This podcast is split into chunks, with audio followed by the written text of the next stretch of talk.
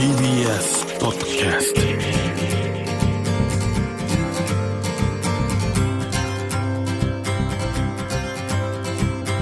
おはようございます。石川みのるです。日曜日のこの時間関東2500個の酪農家の皆さんの協力でお送りするこの番組。絞りたての話題をお届けします。石川みのる。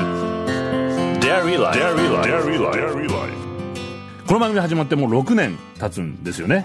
そしてこの番組で初めて伺った牧場2015年の12月に伺った山梨県清里の小清水牧場というところがあるんですけどもここの牧場を今回息子さんが継がれたという話を聞いて早速清里に行ってきました。感染症対策をしっかりとってねマスクしてるんでもごもご言ってますけどももうこれ晴天で中央自動車道のスタマインターを降りて国道141号ドライブしていくと憧れの僕の、まあ、赤岳というね山のた頂雪をねかぶってるのを青い空の中ずっと見ながら向かって走っていくと高原の本当に清里のど真ん中にあるんですよ。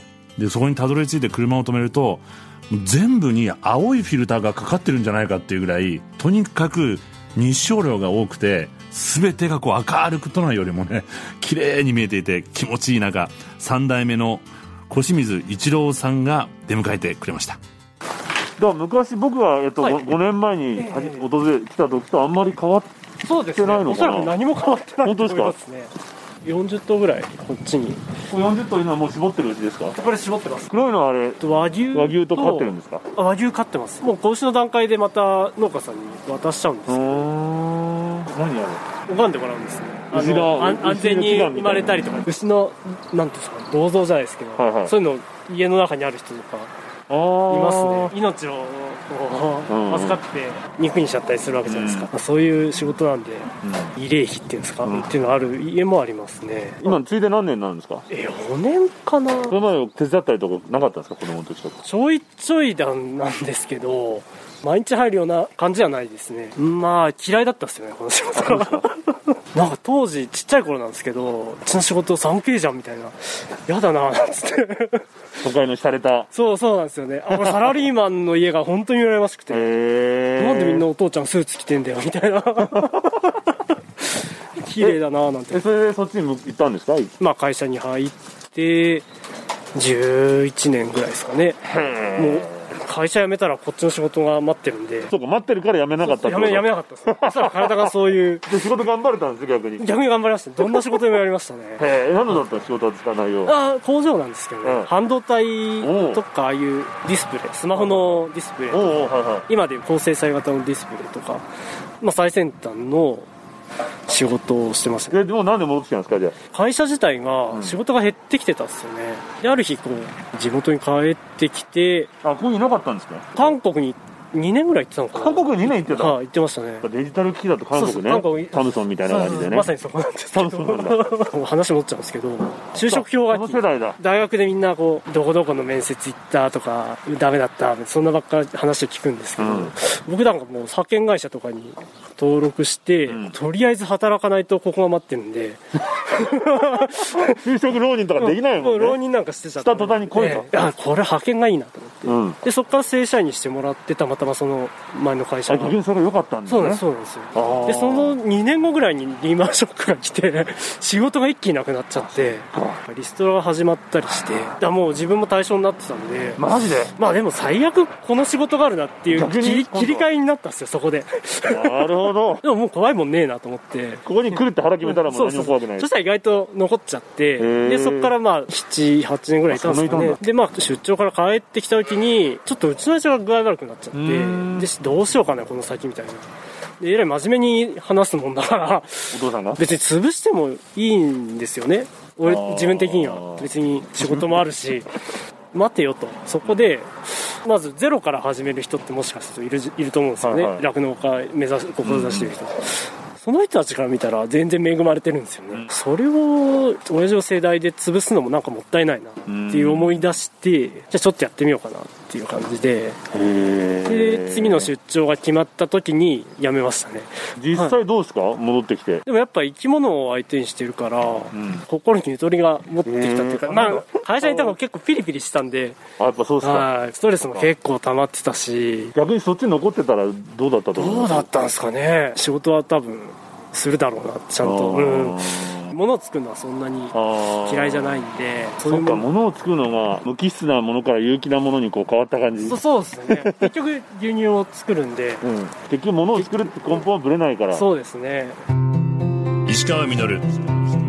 Dairy Life Dairy Life 石川稔がやってますデイリーライフ。山梨県清里の小清水牧場3代目小清水一郎さんにお話を伺ってるんですけども前回伺った時にはお父さんにお話を伺っていてこの土地の開拓の歴史っていうのをね聞いていてあのすげえ感動を僕はしていたんですけども今回はこう代替わりしたということで家族の歴史も脈々とこう続くね付き合わせていただいてるみたいで僕はまた光栄だなというふうに感じていたんですけどちょうどですねもう清里のど真ん中高原の草花が咲き始めた早春のこう牧場の入り口で2人でね話していたらそんなこう草花と小石が大好きな1歳半の娘ちゃんの春菜ちゃんというのが奥様と一緒に猫たちを引き連れて会いに来てくれましたこんにちはこんにちは。お邪魔してます石ね、いいよ。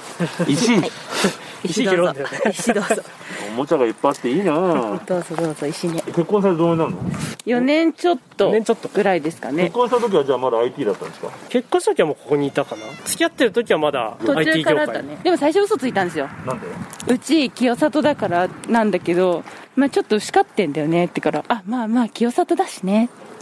何頭ぐらいいんの ?10 とか15みたいなこと言ってて、うんで、だんだんまあちょっとまた期間空けて、全部で実は40ぐらいいるんだよね。多くない？みたいな。で、来たらもう40どころじゃないみたいな。こんな、なんかこう広大な土地の中でこんなにいっぱい牛を飼って、もうなんかそれでなりわいをこうしてるような、そこまでじゃないと思ってたんです。もう本気じゃんみたいな。そしたらね、代々続くみたいな。3代目でしたっけ？そうですね。ね。うちのおじいさんから。ですよね、はい。その話前聞いたんだよなおあそうですか。うん開拓したって。すごい感動したのが、はい。この辺がもともと火山灰の土地で、はい。はいはい牛を飼うことによってその土ができてはいはいはい。高原野菜ができるようになったって、ね。土地の改良にもなったって話を聞いて、だから結構堆肥を農家さんに運んであげたりまあ、もっと取りに来る人もいますし。今最近ではほら堆肥がこう二酸化炭素を貯貯めるっていう力もあるとか。そうそうですね。で野菜も今度有機栽培できちゃうわけじゃないですか。何屋さんが取りに行くんですか？や農家だと。白菜もいればうわうまそうしかもすごい大きくなるんですよね、やっぱり。栄養満点だからね。で、うちの子もそうなんですけど、やっぱりや買ってきた野菜よりも、お父さんとお母さんが作ってくれてるんですけど、その野菜とか食べる方が食べ方がやっぱ違いますね。離乳食始まってもすぐくらいからトマトバクバク食べてでえも畑行こう、畑行こうみたいになってて。自分で取ったの取っても食べようとするから、まだダメで洗ってからだよ。ダメだから。美奥さんは出身で私、伊沢です。勝沼でずっと歯科衛生士をしてて。じゃあそれやめてやるかとだからなんかお父さんとお母さんもそうですけどそんな別に強制的にやってほしいとかでは全然なかったんですけど、まあ、やってみてできなかったらしょうがないけどやらないでもうできませんっていうのはちょっと違うかなと思って。やってみてどうですか？いやー大変です本当に。一つ一つ全部重いし今までそんな農工具とか持ったことないからそれこそ最初はね怪我もするしえだけどねそれこそ子牛が本当可愛いから。嫌だなってことってなかったですか？私服だったらそれこそ、ね、うんちとかついたら嫌だけど、うん。別に作業着になるし、お風呂入ればいいかみたいな感じだったら、多分そこですよね。そこがダメな人は多分本当になるほどね。ダメだと思うけど。先入観があるのとないのと全然そう、別になんか。逆にそっちが嫌だった。もう嫌でした。ねもううんあだから 3K って言ってたもんね。もう 3K でもう。でもやりだせば結構こだわりというか、結構強い人なので、そう、いい加減な仕事するとかじゃないから、やっ歯科衛生士の共通点とかってありますぱり愛情を持って接すれば、子供もそうですし牛もそうですけど牛もなんか懐かないとかって最初聞いてたんですけど、そうでもないよ。ね、なんか結構自分からこう頭撫でて欲しがる牛とか、子牛なんてそれこそね、最初私がこうミルクとかあげてたのでもう来れば「はっはっはっ」みたいな感じになってテンション上がってね飛びついてきたりとか。膝で寝ちゃった牛とかもねあいたね。頭なでなでしてよしよしよしってやってるともうそのまま寝ちゃってたりとかしてへー。可愛いですよ。たまんないですね。そう可愛い。石川稔。Dairy Life. Dairy Life. Dairy Life. 石川みのるがやってまいりましたデイリーライフ。この番組では皆さんからのメッセージをお待ちしております。メールアドレスはミルクアットマーク TBS.CO.JP です。採用させていただいた方にはミルクジャパンのオリジナルグッズと番組ステッカーをプレゼントさせていただきます。そして今週紹介した小清水牧場の生乳も使用されている清里ミルクプラントっていうのがあるんですけどもここの飲むヨーグルトとチーズをセットにして美味しいですよこれ。3名の方にプレゼントします。応募方法など詳しくは番組のホームページをご覧ください。そしてそのホームページとさらにポッドキャストでこの番組のアーカイブがお聞きいただくことができるようにもなってます。よろしくお願いいたします。いや本当に小清水さんのお話を伺っていてね来週も伺うんですけどもまあお二人とも酪農の道を選んでねもう一度こうスタートしたご主人と新しくスタートした奥さんだったんですけどこうどの道をこう春になるとね進むべきかって悩む時あるじゃないですか。でもちらっと奥さんがおっしゃってたやらないでできませんっていうのはちょっと違うかなと思ってっていうのを言ってご主人の方がすげえとかって 言ってましたけども、まあ、悩みよりやってみるってこと大事だなと。実はこれご主人が後を継いでくれたことを知ったのはその奥様が以前この番組にメールをしてくださったんですよ。でそのメールでさらに嬉しかったのは実はご主人が僕が若い頃20年ぐらい前ですねもう乱暴な深夜放送をやってたのをそれをずっと聞いてくださっていたと。いろんな曲を追っかけても聞いてくださってたみたいで、まあ、いつか遊びに来てくださいねというふうにおっしゃっていてふとそう思うと実はずっと前からつながってたんだなと。20年間。で彼は観光に行ったり僕もいろんなことやったりとかしてましたけども、まあ、よくあの春になったりしてそうやって番組が終わる時とかねあるいはプライベートでも人と別れるような時がある時は僕いつも別れなんてないと。でこう別の道にお互いの人生進むだけででお互いのそれぞれの道を進めてちゃんと前進していればどっかでまたきっと合流点が道を外さなければねあるんじゃないかというふうに僕は思うんですけれども、まあ、この道でいいのかなと思う時があってもでもどの道を選ぶかって実は最近思うんですけどあんまり重要じゃないんじゃないかなと。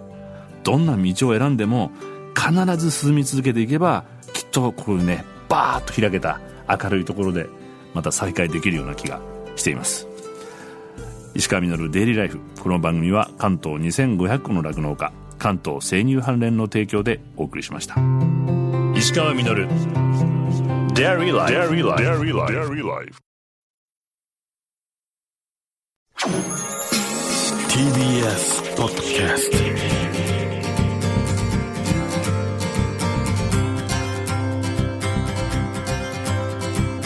トおはようございます。石川みのるです。日曜日のこの時間関東2500個の酪農家の皆さんの協力でお送りするこの番組。絞りたての話題をお届けします。石川みのるこの番組始まってもう6年経つんですよね。そしてこの番組で初めて伺った牧場2015年の12月に伺った山梨県清里の小清水牧場というところがあるんですけどもここの牧場を今回息子さんが継がれたという話を聞いて早速清里に行ってきました。感染症対策をしっかりとってねマスクしてるんでもごもご言ってますけどももうこれ晴天で中央自動車道のスタマインターを降りて国道141号ドライブしていくと憧れの僕の、まあ、赤岳というね山のた頂雪をねかぶってるのを青い空の中ずっと見ながら向かって走っていくと高原の本当に清里のど真ん中にあるんですよ。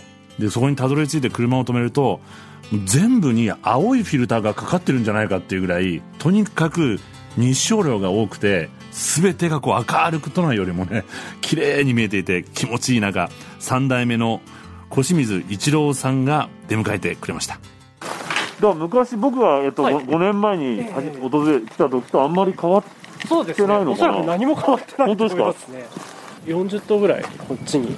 40頭今はもう絞ってるうちですか？これ絞ってます。黒いのはあれ和牛。和牛と飼ってるんですか？あ和牛飼ってます。もう子牛の段階でまた農家さんに渡しちゃうんですうーよん何あ拝んでもらうんですねあ牛がの安全に生まれたりとか。牛のなんていうんですか銅像じゃないですけど、はいはいそういうの家の中にある人とかいますね。ー命をこう、うん。預かって肉にしちゃったりするわけじゃないですか、まあそういう仕事なんで慰霊碑っていうんですか、うん。っていうのある家もありますね。今ついで何年になるんですか？え4年かな。それまで手伝ったりとかなかったんですか？子供の時とか。ちょいちょいなんなんですけど毎日入るような感じじゃないですね。まあ嫌いだったっすよねこの仕事は。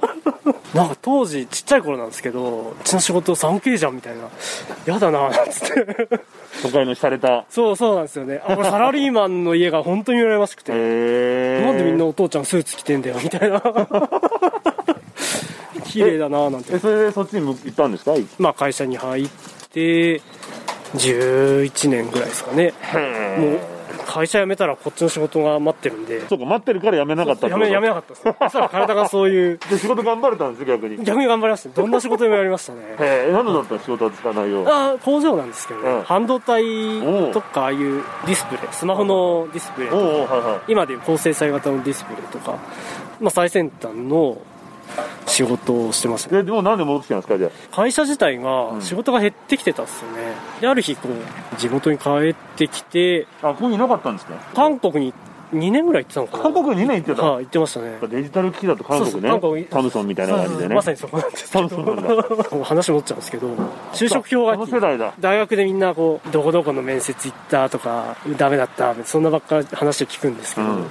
僕なんかもう派遣会社とかに登録して、ん。とりあえず働かないとここが待ってるんで。就職浪人とかできないもんね。う浪人なんかしてちゃした途端に来いと。これ派遣がいいなと思って、うん。でそこから正社員にしてもらってたまたまその前の会社あがそれが良かったんですね。そうなんですそうなんですよでその2年後ぐらいにリーマンショックが来て 仕事が一気になくなっちゃってリストラが始まったりしてだもう自分も対象になってたんでマジで？まあでも最悪この仕事があるなっていう切り切り替えになったんですよそこで。なるほど。でももう怖いもんねえなと思って。ここに来るって腹決めたらもうそう何も怖くない。そしたら意外と残っちゃってー。でそこからまあ78年ぐらいいたんですかね。でまあ出張から帰ってきた時にちょっとうちの父が具合悪くなっちゃってんでどうしようかねこの先みたいな。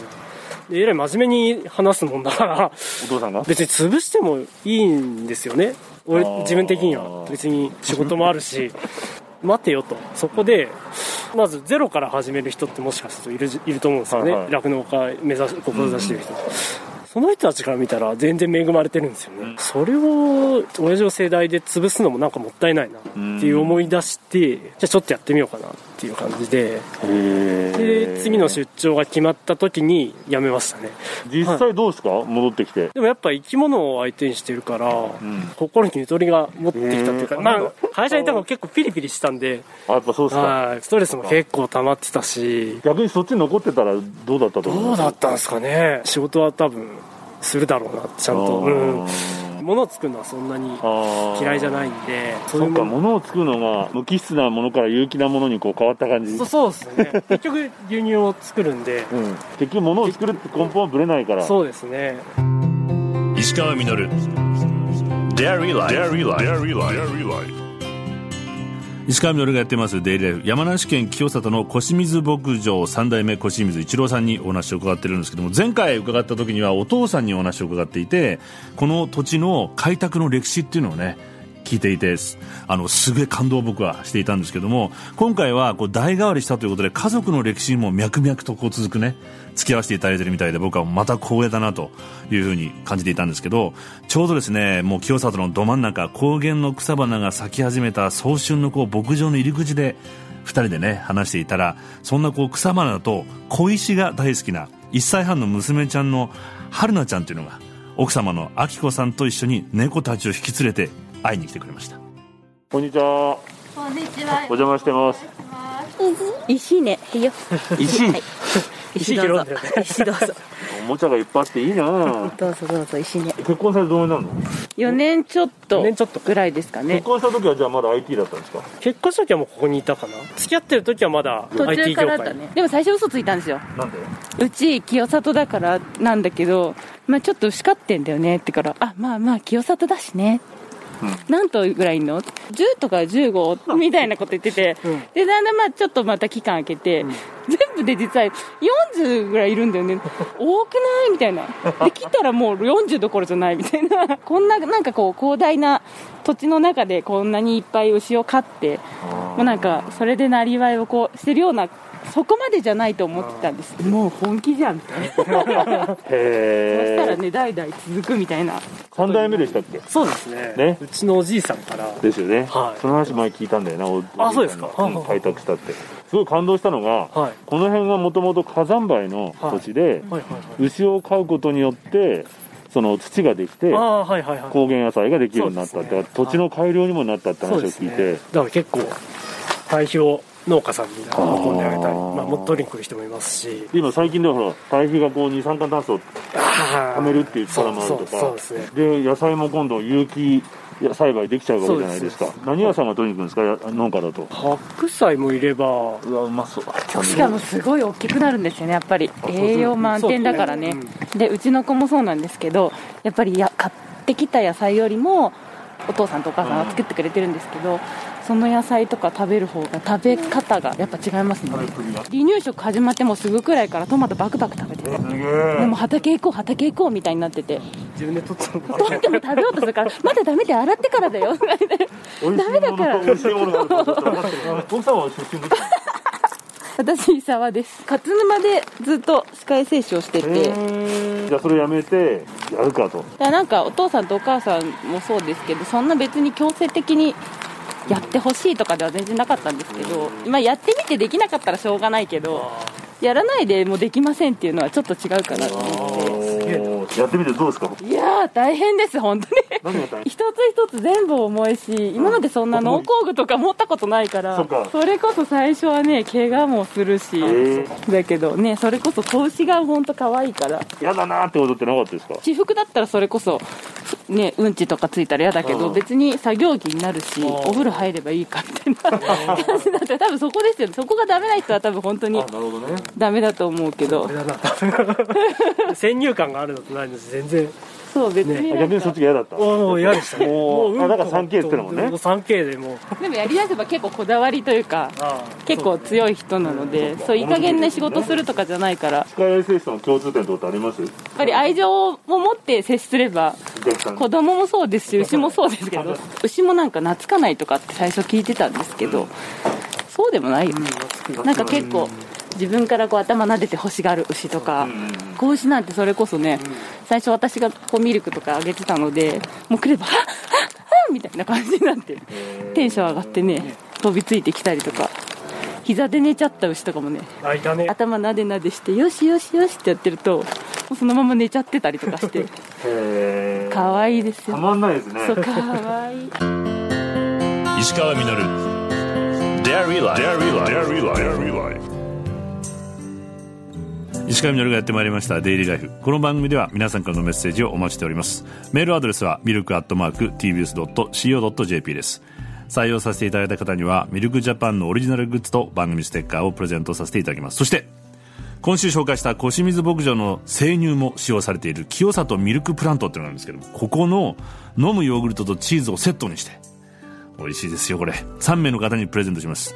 応募方法など詳しくは番組のホームページをご覧ください。そしてそのホームページとさらにポッドキャストでこの番組のアーカイブがお聞きいただくことができるようにもなってます。よろしくお願いいたします。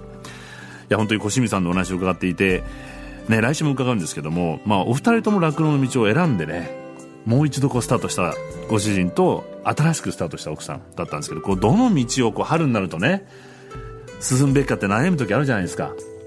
でもちらっと奥さんがおっしゃってたやらないでできませんっていうのはちょっと違うかなと思ってっていうのを言ってご主人の方がすげえとかって 言ってましたけども、まあ、悩みよりやってみるってこと大事だなと。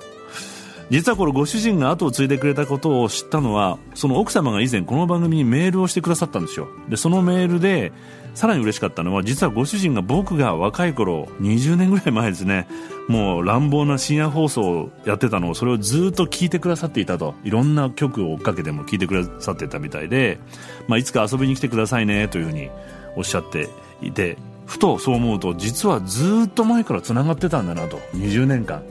で彼は観光に行ったり僕もいろんなことやったりとかしてましたけども、まあ、よくあの春になったりしてそうやって番組が終わる時とかねあるいはプライベートでも人と別れるような時がある時は僕いつも別れなんてないと。でこう別の道にお互いの人生進むだけででお互いのそれぞれの道を進めてちゃんと前進していればどっかでまたきっと合流点が道を外さなければねあるんじゃないかというふうに僕は思うんですけれども、まあ、この道でいいのかなと思う時があってもでもどの道を選ぶかって実は最近思うんですけどあんまり重要じゃないんじゃないかなと。どんな道を選んでも必ず進み続けていけばきっとこういうねバーッと開けた明るいところでまた再会できるような気がしています。石川稔デイリーライフこの番組は関東2500個の酪農家関東生乳関連の提供でお送りしました。石川稔。Dairy Life. Dairy Life. Dairy Life. Dairy Life.